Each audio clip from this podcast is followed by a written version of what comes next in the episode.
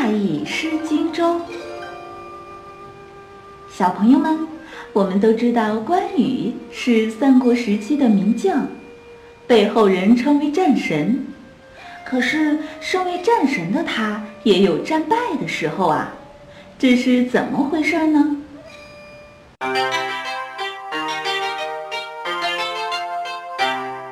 原来，在三国时期，蜀国的宰相诸葛亮把关羽派到荆州镇守。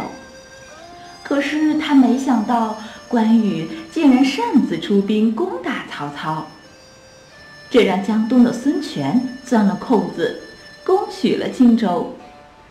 关羽的一时大意，让蜀国的局势变得非常不利，因为荆州的位置非常重要，它北距汉该，历经南海，东连吴会，西通巴蜀。占据天时地利，对蜀吴两方都有着非常重要的意义。所以，关羽的这次大意，不但给蜀国的未来蒙上了一层阴影，也给自己提前铺了一条通向死亡的道路。后来，人们就用“大意失荆州”比喻一个人粗心大意、骄傲轻敌。